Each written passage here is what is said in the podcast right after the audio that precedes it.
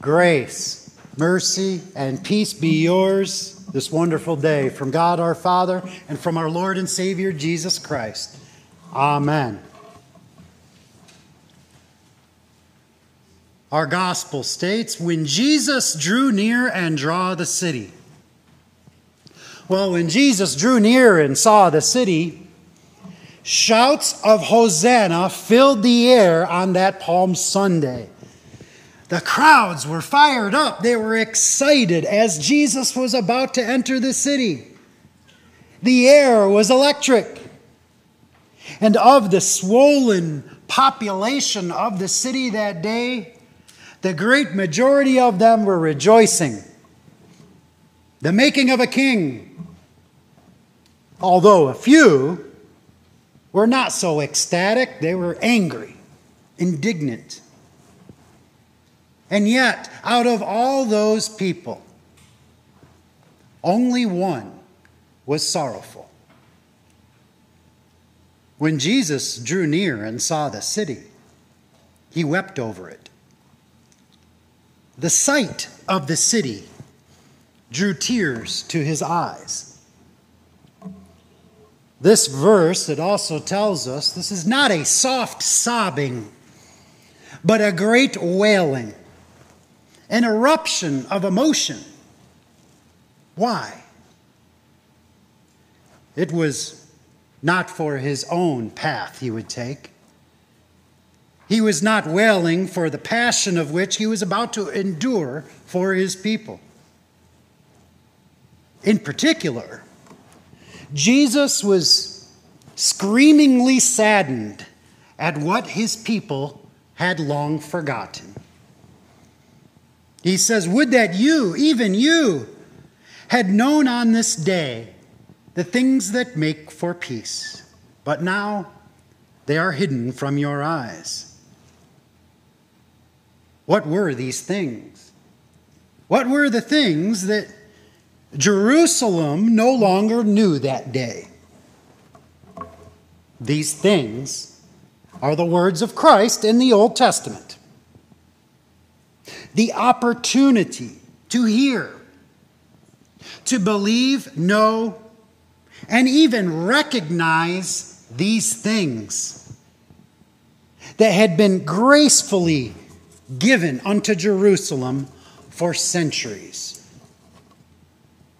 These things are those same words made flesh. The body and blood of Christ that that day wailed out tearfully, knowing that the end of their time of grace would be soon. For Jerusalem, knowing these things that make for peace, would have prevented the days of destruction to come. Just 40 years later. 40 years later, Jerusalem's enemies set up a barricade around her and surrounded her and hemmed her in on every side and tore her to the ground. Her and her children within her, because she did not know the time of her visitation. Jerusalem had not only abandoned her groom, she crucified him. The time of grace for her was going to come to an end. Jesus wailed out weeping because the end of grace for Jerusalem's people was inevitable. In the 40 years after the death and resurrection of our Lord, they still had grace. They had their chance the lesson for Jerusalem and the lesson for us is this. When people persistently close their eyes to the opportunity set before them, they will, one day, look in vain for that same opportunity.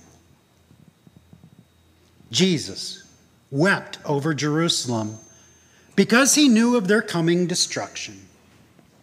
Jesus knew and foretold that the people of Jerusalem might have had to hear one day you had your opportunity.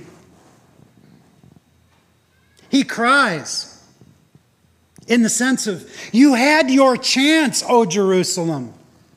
You had your chance, O my people, to take hold of these things before you. You had your chance to hear. You had your chance to believe and to know. You had your chance to recognize this visitation. You had your chance to repent. These are not just hard words for the unbelievers in Jerusalem. These are hard words for any unbeliever today. Even harder to think about when it's a close friend or even an unbelieving family member. We too weep. For some of them, one day, they may have to hear something along the lines of, You had your opportunity, you had your chance. Death will happen one day for them. And the future thought of these words, they, they, they ache your heart so much. that There's no way you could even bring yourself to utter them at their graveside, or even as you are weeping over their casket. You had your chance. This is a precursor to even more terrifying words that shall be spoken to unbelievers by our Lord on the last day. I never knew you. For it is written, As I live, says the Lord, every knee shall bow to me, and every tongue shall confess to God. Every knee shall bow to God. Now is better than later. Now is the time of grace. Now is better than the last day. Thanks be to God. The time of grace for unbelievers continues at least in this hour. And thanks be to God, the time for grace for believers is also now. How much time is left in this time of grace? 40 years? 40 seconds? It's not for us to know. But I tell you this if you can hear these urgent words come out of my mouth right now, then you are under the grace of God. Because you know what? You have your opportunity.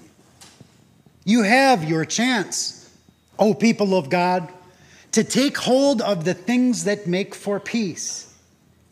You have your chance to hear so that you may believe and know these things that make for peace.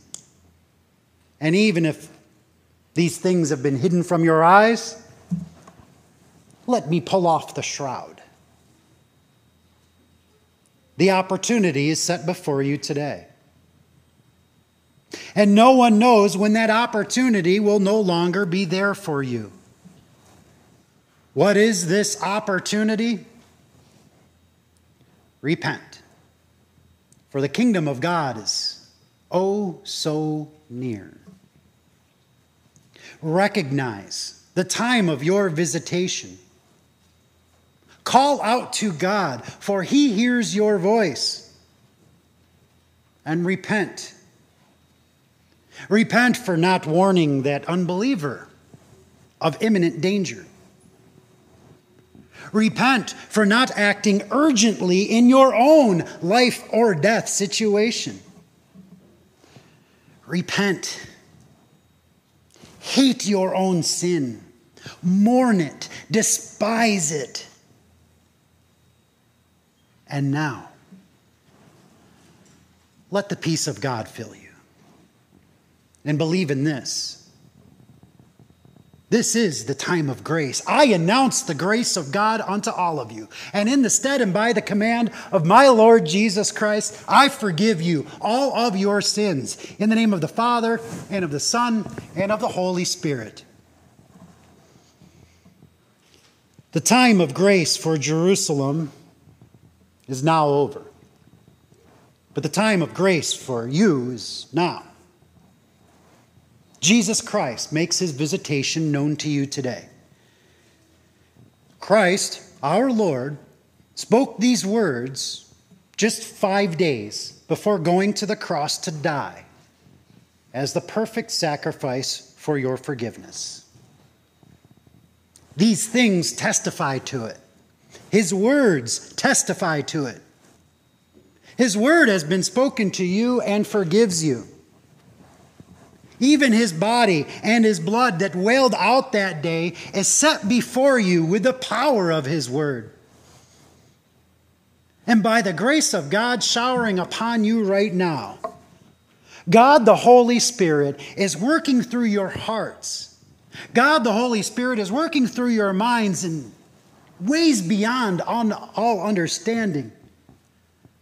And God fills you with his wonderful gifts on account of what Jesus was going to do for you that week. And Jesus Christ, when he entered the temple, he foreshadows what he still does to this very day. Jesus drives out the thieves. Christ evicts the robbers. Christ crucified has defeated the devil and all demons who try to corrupt this house of prayer. Christ, our Lord, crucified and risen, he shall continue to drive them out. How? With these things, his words that make for peace. The power of God's word in Jesus Christ is more than sufficient to drive out every evil. The power of God's word in the Holy Spirit fills you with God's grace and his promise of mercy for you in Jesus Christ our Lord. You have been justified. Now, on that Palm Sunday, even when the destruction of Jerusalem was imminent in the year 70 AD, Jesus continued to teach and preach daily. Even when the chief priests and the scribes and the principal men of the city were seeking to destroy him. Even so, the powers of evil could do nothing, for all the people were hanging on to these things his words it was these things that make for peace. His words today are these things that make for peace. And peace, peace is exactly what you need when that friend or loved one doesn't believe these things. Peace is what we need. What do we do? We need practical advice. We need wisdom. Well, when you need words of wisdom, seek not the wisdom of men. Because there is not a carbon copy answer for every situation. So also, you cannot justify anyone. You cannot convert any unbeliever. It's simply not in your power. So let's seek, let us seek the wisdom of God. Let's seek it from our epistle today. Now, there are varieties of gifts, but the same Spirit. And there are varieties of service, but the same Lord. And there are varieties of activities, but it is the same God who empowers them all in everyone. To each is given the manifestation of the Spirit for the common good. Use what God gave you how does the Holy Spirit manifest itself in you? That may sound like a difficult question, but it is not. The Holy Spirit has made himself manifest in you by word and sacrament. The question is what is your best fruit? What is your fruit given unto you by the power of the Holy Spirit? What is the strength? What is your holy gift according to his Spirit? For some, it's the utterance of wisdom. And your utterance of wisdom might help solve a problem for an unwise believer. For others, the holy gift might be the utterance of knowledge, and your utterance of holy knowledge might answer a nagging question for someone not so holy. For another one of you, it is a gift of a strong faith that can help a person who has a hard time believing anything. Maybe your holy gift is an uncanny gift to heal, the ability to forgive, and to truly let bygones be bygones. And it may just truly help that person who cannot forgive anyone. Whatever your Christian gift is, that is a strength given unto you by God, a talent reflected in God's Word, given in this time of grace to you. Now, from the pulpit, I cannot answer what your, each of your strongest fruits are, but there are many. I can help. We've got Holy Scripture to help. What is that uncanny ability? Scripture has lists upon lists of these. Use your strengths. Many times, too often, we focus on our weakness. I'm too shy to speak up to help someone. I'm too afraid to lose a friend. Or I am petrified that that family member won't talk to me again. So, remember the wisdom of Scripture, especially as St. Paul writes to the church at Corinth. Use your spiritual strengths, your gifts for the Lord's common good in this time of grace.